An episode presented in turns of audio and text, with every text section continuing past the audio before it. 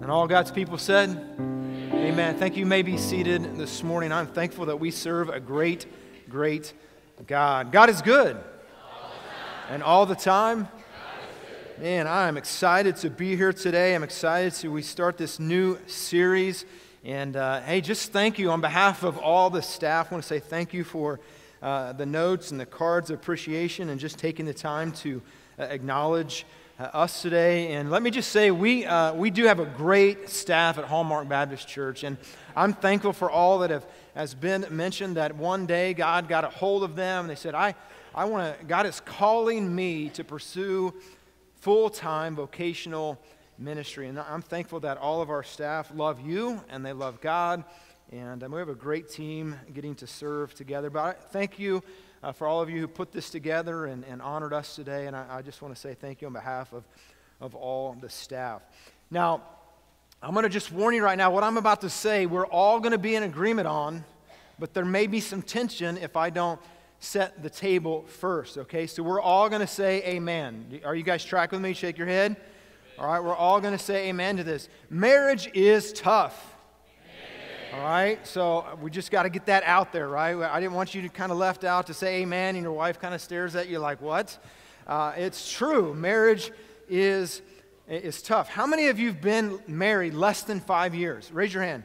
Less than five years, raise your hand. Actually, less than five years, let's, would you guys stand up? This is kind of, I just want to acknowledge you. If you've been married less than five years, all right? All right, let's give these honeymooners a, a hand, right? Newlyweds, all right? You, you can be seated. How, how about anybody been le- married less than a year? Less than a year. We got some right here, right there. Another one's over here. Man, three couples. Is there more? All right, very good. Could, could you guys just all commit to pray for them right now?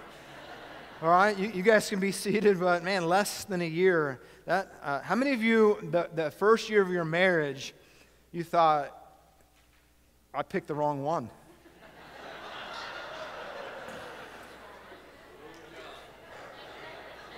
Maybe I should have set the table for that one. Okay? I'm, I'm thinking, now I never thought that because I don't make bad choices, but no. I can almost put money, all the money I might have on that my wife, multiple times in that first year, is like, wow. wow. I, I, I messed up.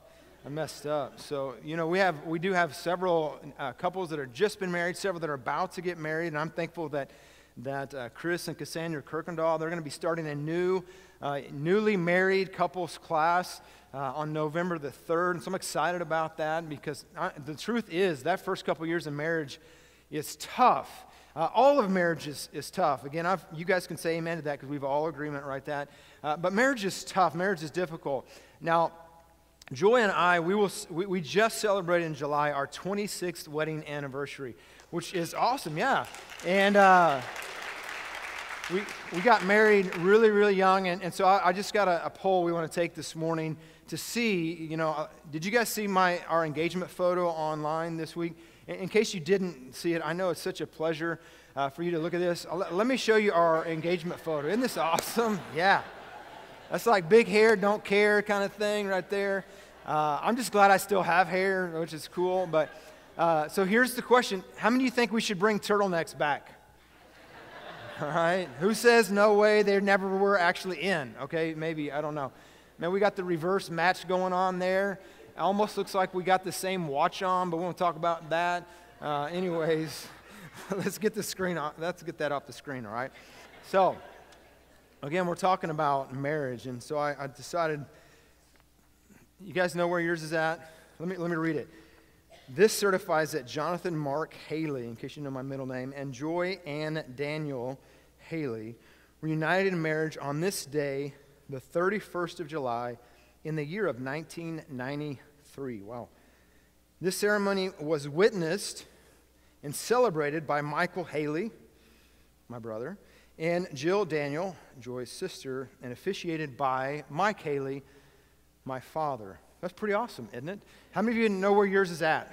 And you know, in our culture today, have you ever heard the statement, well, it's just a piece of paper? And in our culture today, we have devalued marriage. And we've devalued what this piece of paper means. Um, and, and the reality is, it is just a piece of paper, right? And I just, I just print this off Google Images, so don't like get all freak out on me or something. I knew you guys were going to fall for that. It was awesome. Like, I, I, seriously just Google Images marriage license, and this is what it came up. And, and then I wrote on it. So, anyways, how many of you were about to really be angry at me, right? You know what's, you know what's interesting, though? It is just a piece of paper. The paper uh, before God doesn't really have any value.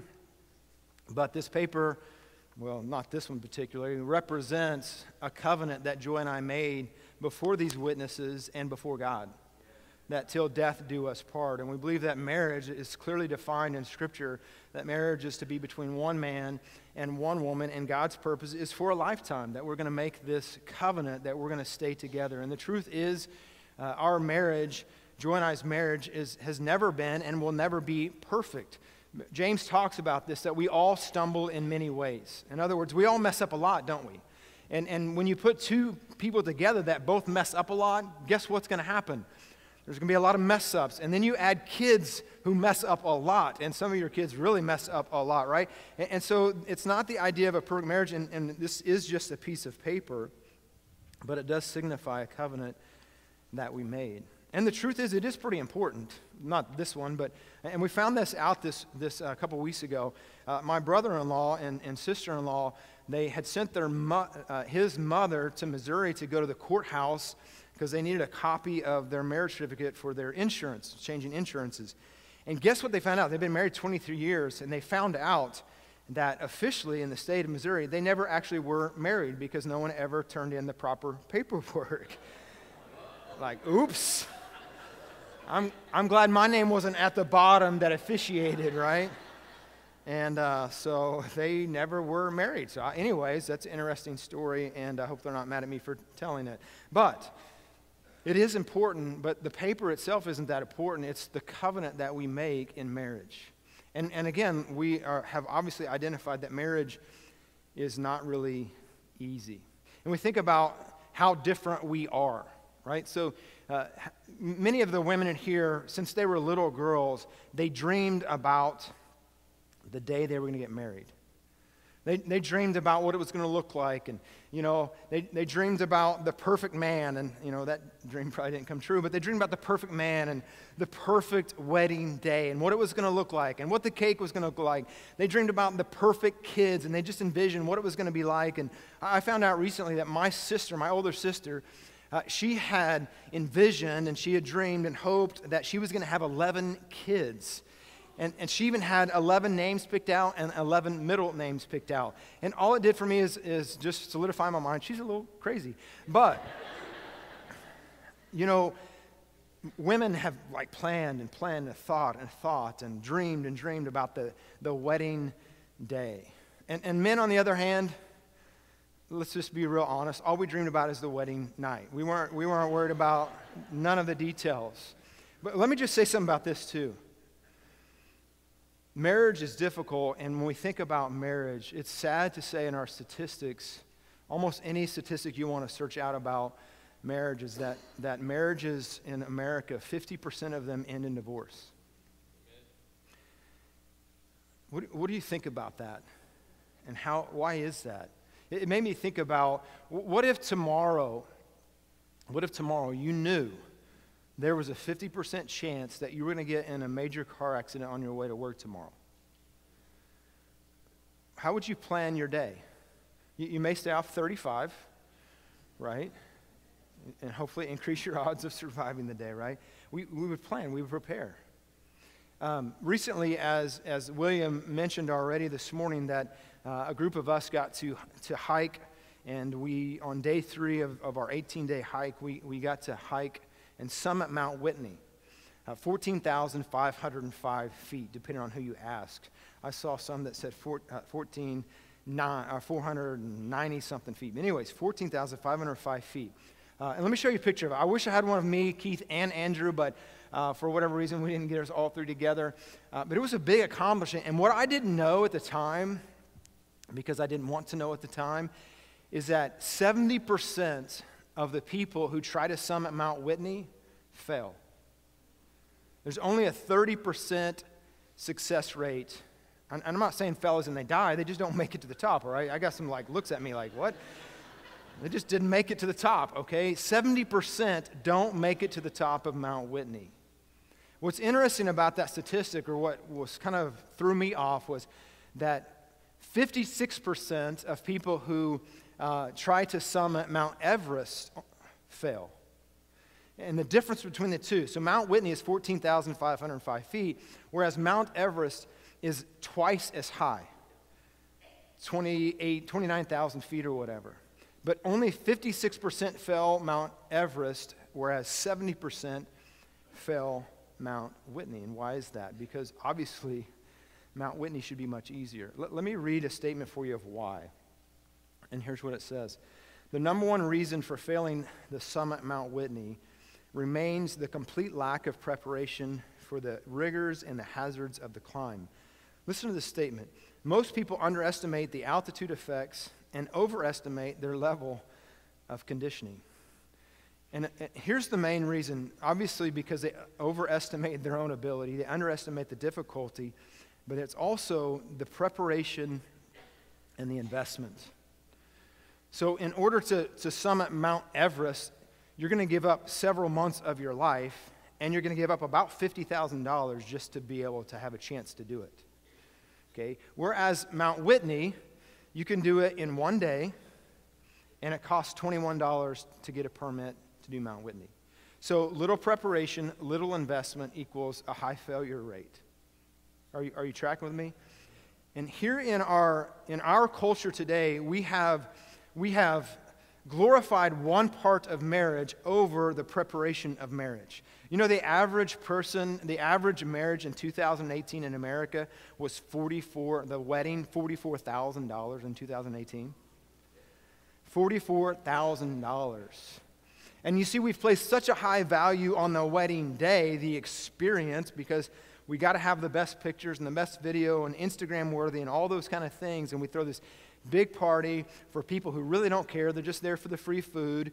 And we spend thousands and thousands of dollars, but we fail to prepare properly for marriage.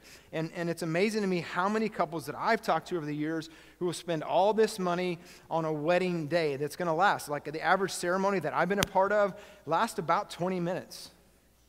Of course, the party afterwards may last a lot longer than that, but they spend thousands of thousands of dollars but then you suggest that they go to a, a counselor. Oh, I, they charge 100 bucks an hour. And it's funny in a way, but really sad and true in a way, isn't it? That we've invested so much into the dream of a wedding day and we fail to prepare for actually having a successful marriage. So here's kind of an underlying question then. So we have, how, many of you in here uh, this morning are single? Just raise your hand, all right? You're single. You're not married, all right? So that includes all the kids, right? Hopefully, and all the students over here, all right? And, and so here's the question for all of us married or not married. do, do you believe that a healthy, God honoring marriage is possible? Do you believe it's possible? And, and, and so turn with me to Matthew chapter 7. Matthew chapter 7. Do you believe a healthy, God honoring marriage is actually possible? Matthew chapter 7. And in the context here, Jesus is speaking, and he's not referencing specifically marriage, but I think the application is very easy to transfer to marriage and to really most aspects of our life, the teaching. So, Matthew chapter 7, verse number 24. Matthew 7 24, it says here in verse 24, Therefore, Whoever hears these sayings of mine and does them, I will liken him to a wise man who built his house on the rock. So Jesus is saying, listen, I'm teaching you some principles of life how to follow God, how to honor God with your life, how to pursue God with your life. And if you will listen to my teachings, if you'll listen to my instructions, then you're wise. Okay, that's what he said so far in verse 24. Verse 25. And the rain descended on the floods came, and the winds blew and beat on the house, and it did not fall, for it was founded on the what? The rock. The rock being Jesus. So this is a principle in all aspects of our life. We're applying this today to our marriage. We think about our life, if we will build our marriage, if we'll build our life on the foundation, the rock, Jesus, then when the rains come, remember the old song, the rains came down and the floods went up? You guys remember that? Y'all want to sing that together? I don't, so we're not going to. No. Let, us keep reading. Maybe, maybe we'll get to it, all right? Verse 26. But everyone who hears these sayings of mine and does not do them will be like a foolish man who built his house on the sand. The rain descended, the floods came, and the winds blew and beat on that house, and it fell, and great was its fall. So you remember you'd go through the song, and the house that was built on the rock would what? It would stand what? Firm. Remember that? And the house on the sand, it went what? Yeah, how many do it? Ready? The house on the sand went did we say splat or what? Who says splat? All right, well, I'm going to go with that then. All right? So, this principle you learned in junior church as a kid that if we will build our life, the foundation on Jesus, the rock, then when life gets difficult, when marriage gets difficult, and, and we all know marriage gets difficult, that if we we have a foundation built on the rock, on Jesus, then we can stand firm. But if we don't have a foundation built on Jesus, then the house is going to go splat. It's, it's not going to hold up. So, uh, you know, the question here as we think about this, here, here's the, the misconception we have in our culture right now, and it's fairly new. And we think about this misconception is that, that oftentimes you might hear it, you might, you might have said it, I can't wait till I find the one. Because if I find the one, then I'll be happy and I'll be fulfilled. And, you know, this idea of finding the one, this one will complete me.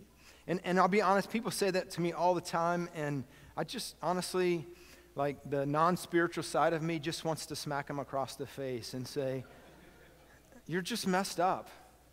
Because here's the truth if you're looking for someone to complete you or to fulfill you or to make you happy or to give you purpose or to give you value, you're not going to find that in any person.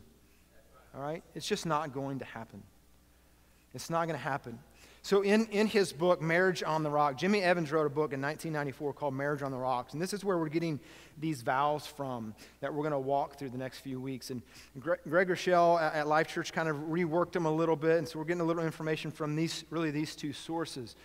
But the underlying thought here is that if I, if you are looking for an individual, a person to fulfill you, to complete you, to, to give you satisfaction and purpose and value and meaning, listen, you're looking at the wrong thing.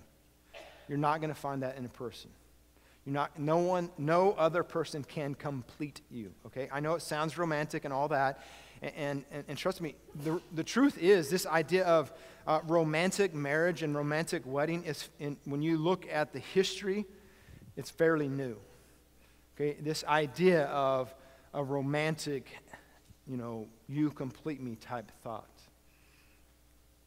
You know, guys, you, you know what we're talking about, right? The next few months, you're going to leave the room with the football game on. You're going to come back, and there's going to be that magical moment on the TV where all of a sudden the snow begins to fall. They have the magical kiss, and you know your wife has turned it to the Hallmark Channel. The moral of the story don't get up during the football game, all right? and, and I'm telling you, it's going to happen. It happened to me last night. It did. And I sat down and I was like, wait, this isn't a commercial. And my wife loves me so much, she turned it back to the game. I didn't, even, I didn't even say anything. But, anyways, I'm not sure why I'm telling you that. Uh, but that picture perfect moment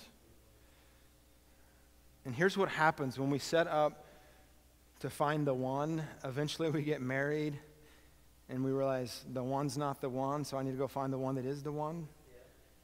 Because, we're, because the reality is, we're, we're trying to make them something they're not. They're, we're trying to get them to fulfill a role that they can't. So, as we, as we walk through this this morning, f- first, I, I have a vow, or this first statement here Who's the one?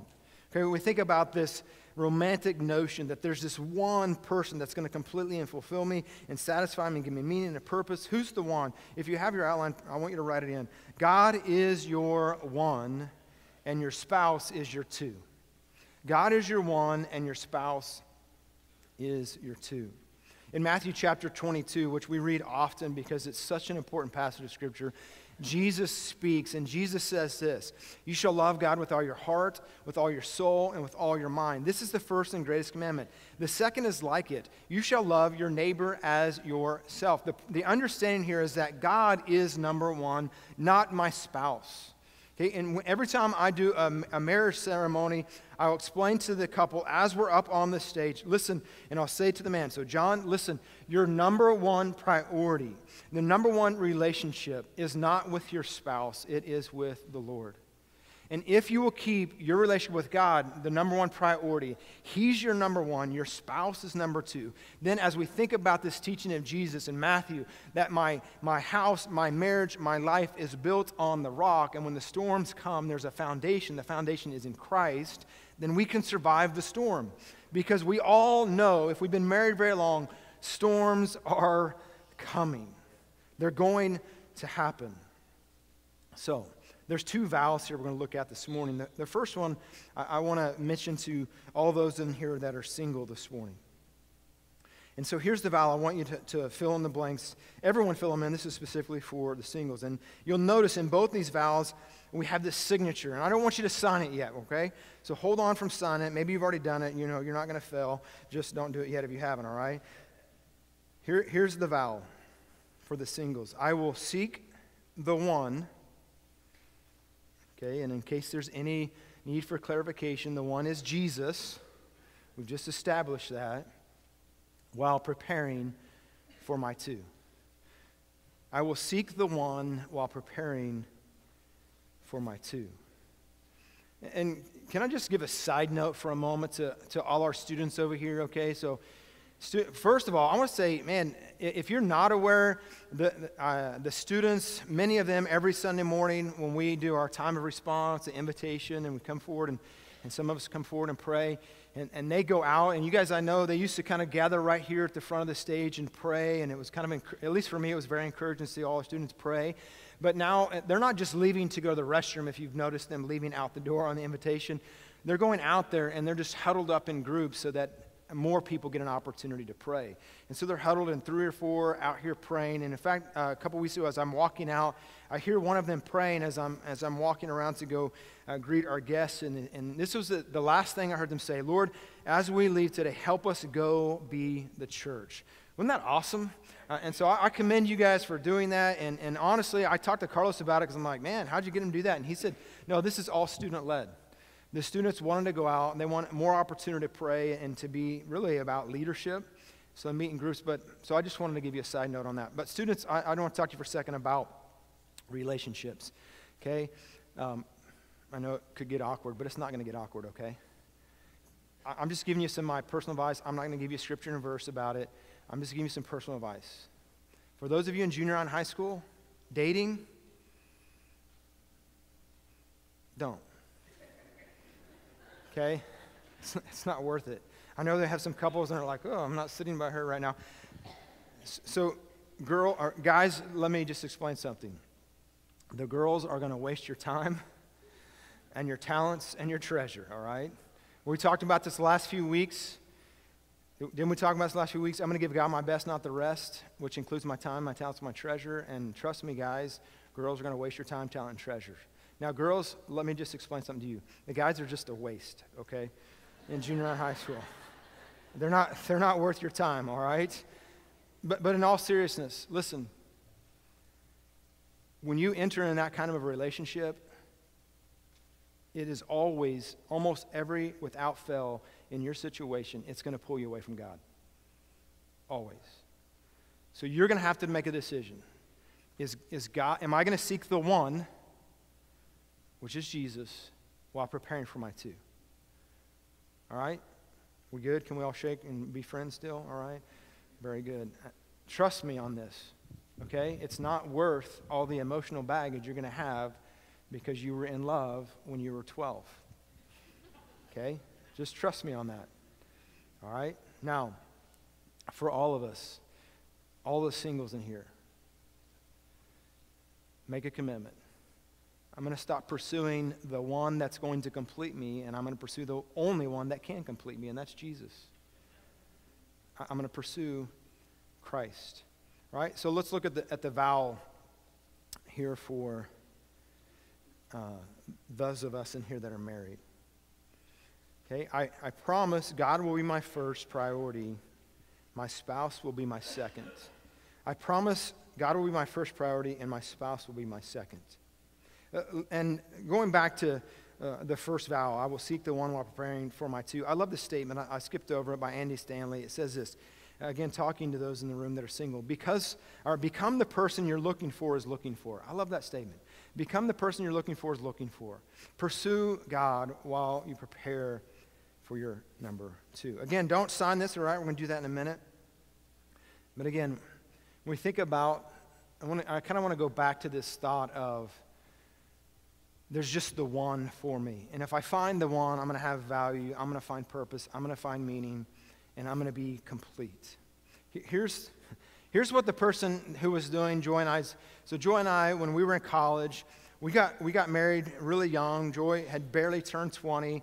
I was 19 years old. We both had two years of Bible college left, and we got married young. But we, we at least uh, went to some marriage, pre marriage counseling before we got married. And I remember what, I don't remember much of what he said, but I do remember one thing that he told me. And here's what he told us both. When you're dating, opposites attract, and when you get married, opposites attack. You guys ever heard that before? Now, this is multiplied times a hundred if you think that person is the one. Because here's what I love the way Craig Groeschel puts it: you idolize them, then you get married, and you demonize them. L- let me see, explain how that would play out. So, ladies, you know, right? you made the statement. He's just so laid back. He's so relaxed. And then you get married. He's such a lazy bum. All he does is play video games, right? And, and guys, you, you know, it's like, oh man, she, she loves, uh, she, she is organized. She takes control. She's responsible. Then you get married and you're like, she's controlling and she always tells me what to do. And we idolize and then we demonize. Why is that?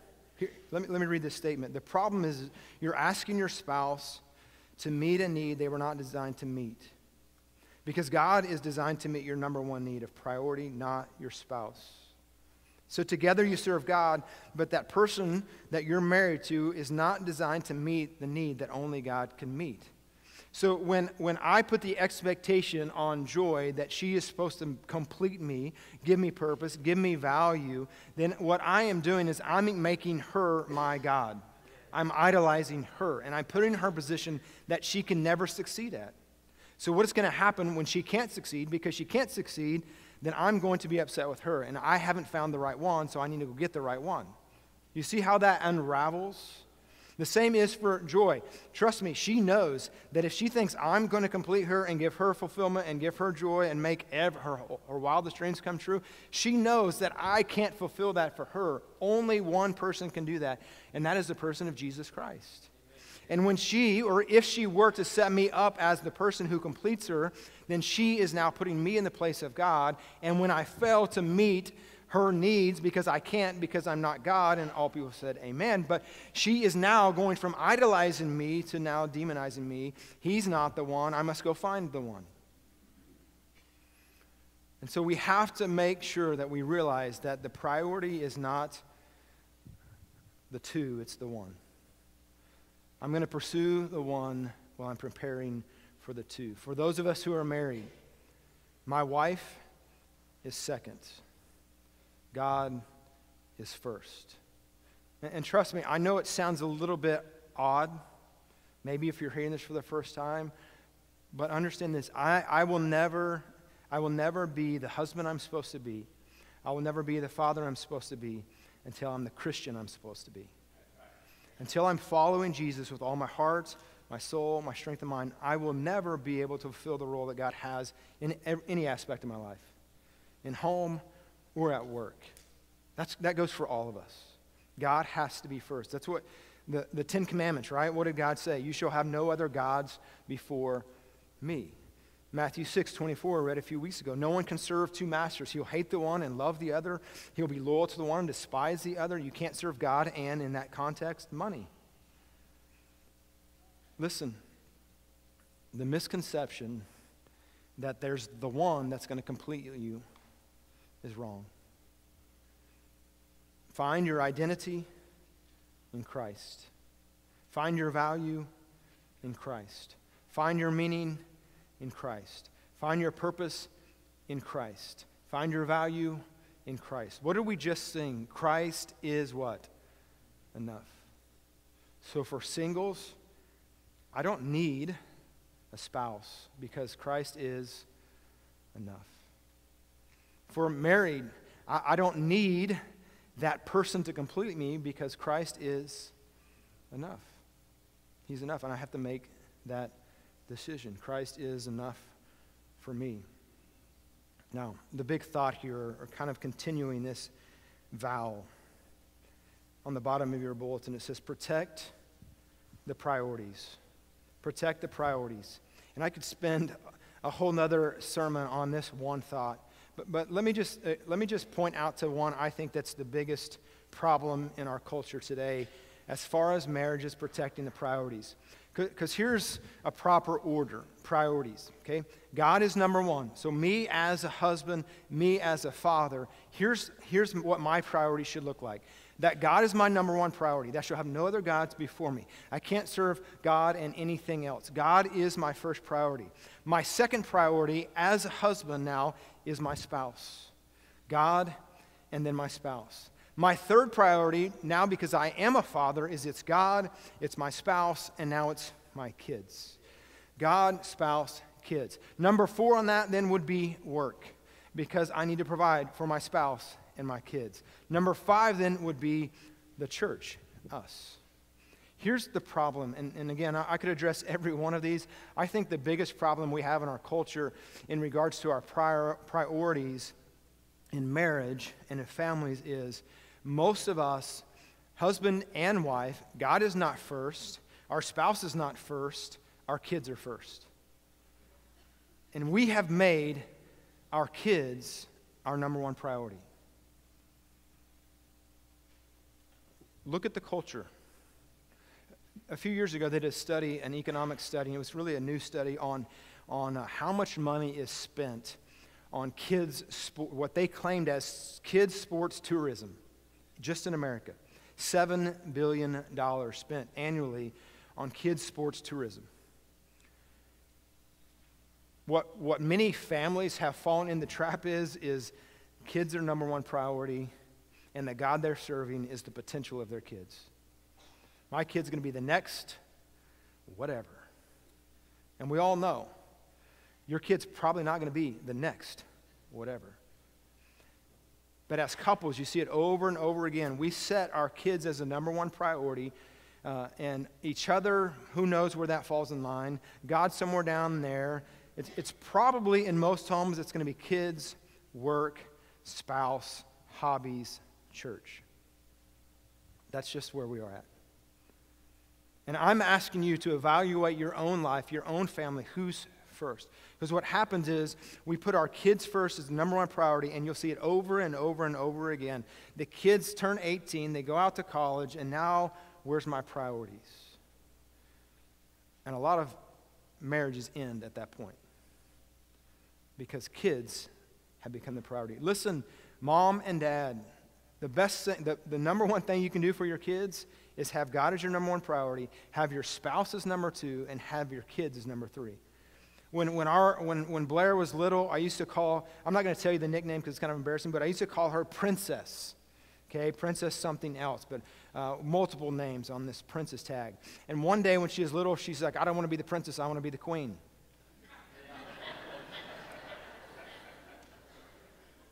no, you're never going to be my queen. You're the princess, mommy's the queen. The best thing I can do as a dad, God's number one priority, my spouse is my number two priority, and my kids are number three.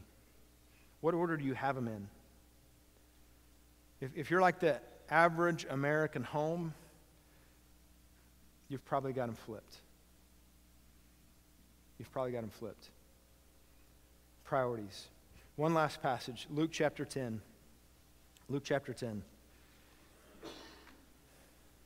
And again, this goes way beyond just marriage and parenting. This goes into all of us. All of us need to maybe take an examination of our priorities. Is God number one in our life? Is God take first place? Luke chapter number 10. I'm not, for sake of time, I'm going to give you a lot of context, but Mary and Martha are great friends with Jesus. Jesus comes over to the house. He sits down. Mary sits down at the feet of Jesus and just wants to hear Jesus talk. Verse number 38, Luke chapter 10. Now it happened as they went into, they entered a certain village, and a certain woman named Martha welcomed him to her house. She had a sister called Mary, who also sat at Jesus' feet and heard his word. So you get the picture. The two sisters are in the home. Jesus comes in the home, and Mary, what does she do? She goes and sits at the feet of Jesus. She wants to hear the words. Think about what we already read in Matthew that Jesus said, If you'll listen to my teachings and you will apply them, then you're building your life, your foundation on the rock, Jesus. This is what Mary's doing. She's, she's sitting at the feet of Jesus. She's listening. She's learning. She wants to apply. But, verse number 39, Martha was, you might underline that word distracted. She was distracted with much serving. And she approached him and said, Lord, do you not care? My sister has left me to serve alone. Therefore, tell her to help me. How, man, I'd love to just unpack that, right? Like, you come to Jesus and say, Do you not see my sister's being a lazy bum? Could you tell her to get up and work? Right? That's what she's saying. And Jesus answered and said to her, Martha, Martha. It's, it's almost like when your kids are little and you use the middle name. When I, when I, got, when I heard Jonathan Mark, then I knew there was going to be marks on me, right? Jonathan Mark, we're in trouble. Martha, Martha, you are worried and troubled about many things. You might underline that. We're distracted. We're worried about a bunch of things, but not the most important thing. In verse number 42, he says, But one thing is needed. Mary has chosen the good part, which will not be taken from her. The, the question is simple for us this morning Is God in his proper place? Is he the number one priority of your life? And this morning, maybe you can't make God the number one priority of your life because you don't have a relationship with God. And, and I want to tell you this morning that what we've sung about, and we've talked about Jesus, and Jesus is enough. And here's what I want you to understand this morning that, that our sin separates us from a holy, righteous God. But God loved you so much, He sent His Son Jesus to die on the cross so that you could have a relationship with Him. And, and in that relationship, God wants to be the number one priority of your life. And so maybe this morning you've never made him the Lord of life. You've, you've never developed or started, begun a relationship with Jesus. Here's what I want to encourage you to do this morning. In a moment, we're going we're gonna end the service with a song. And there's going to be several men and women up here lined up on the stage facing you. And if you would like to give your life to Jesus, if you'd like to start that relationship, accept the forgiveness Jesus offers to you, then what I'm going to encourage you to do is walk forward in a moment when we're standing here and just shake someone's hand and say, I want a relationship with Jesus for the rest of us this morning, I ask you not to sign the paper, right? And here's why. Because here, here's what I want to challenge you to do this morning. Whether you're, you're single or whether you're married, whatever your stage of life is in, whether you've been married five months or 55 years, like Ken and Diane over here celebrated yesterday, I, I want you to make a commitment. I want you to sign that. I'm going to seek the one, will I prepare the two. God will be my one, my spouse will be my two. And make that commitment. I would encourage you to, to come down here with your spouse and make that commitment to each other. I'm going to pursue God with all my heart, and you're going to be the second. And we're going to do this together. Would you close your eyes for a moment this morning?